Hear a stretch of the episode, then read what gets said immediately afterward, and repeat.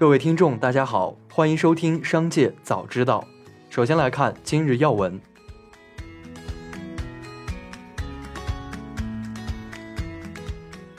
硅谷银行在三月十日闪电宣布破产后，引发资本市场剧烈震荡，投资人正在高度关注该事件可能引起的连锁反应。美国 IPO 资深顾问克拉斯威集团创始合伙人 Les Bayer 对记者表示，若硅谷银行无法在周末得到救助，那么百分之八十风险投资支持的初创公司都将受到不同程度的波及。市场担心，由于企业可能无法在本月发放工资，这将反过来引发科技行业的大范围倒闭和裁员浪潮。下面来关注企业动态。近日，继支付宝之后，数字人民币 APP 试点版钱包快付管理中新增微信支付。这意味着用户在微信小程序等场景支付时，可以选择用数币钱包支付，包括使用支付宝数币钱包支付。长城汽车在其智能新能源干货大会上对外分享了全产业链布局现状，包括钙钛矿、氢能、智能驾驶以及车规级半导体赛道。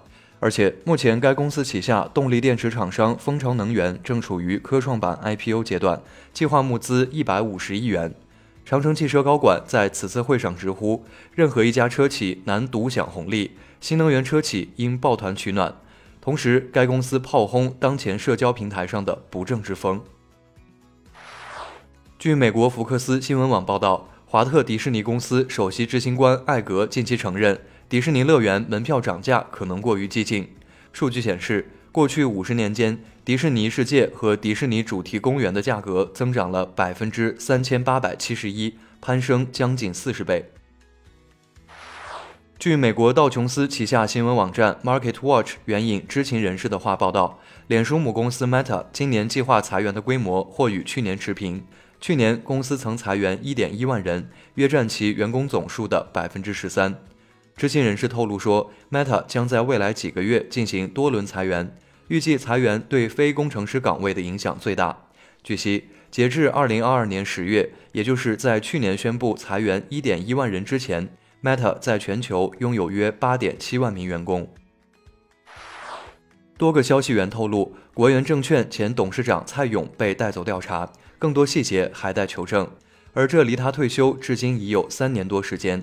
蔡勇一九九三年进入公司前身安徽省国际信托投资公司任职，二零零一年参与创立国元证券，担任公司总裁、党委副书记。二零一二年起任国元证券党委书记、董事长。记者注意到，蔡勇在朋友圈的最后更新日期是二零二三年二月十一日。据 Off-White 北京三里屯太古里店小红书官方账号。该门店将于今年三月十四日营业结束后永久性关闭。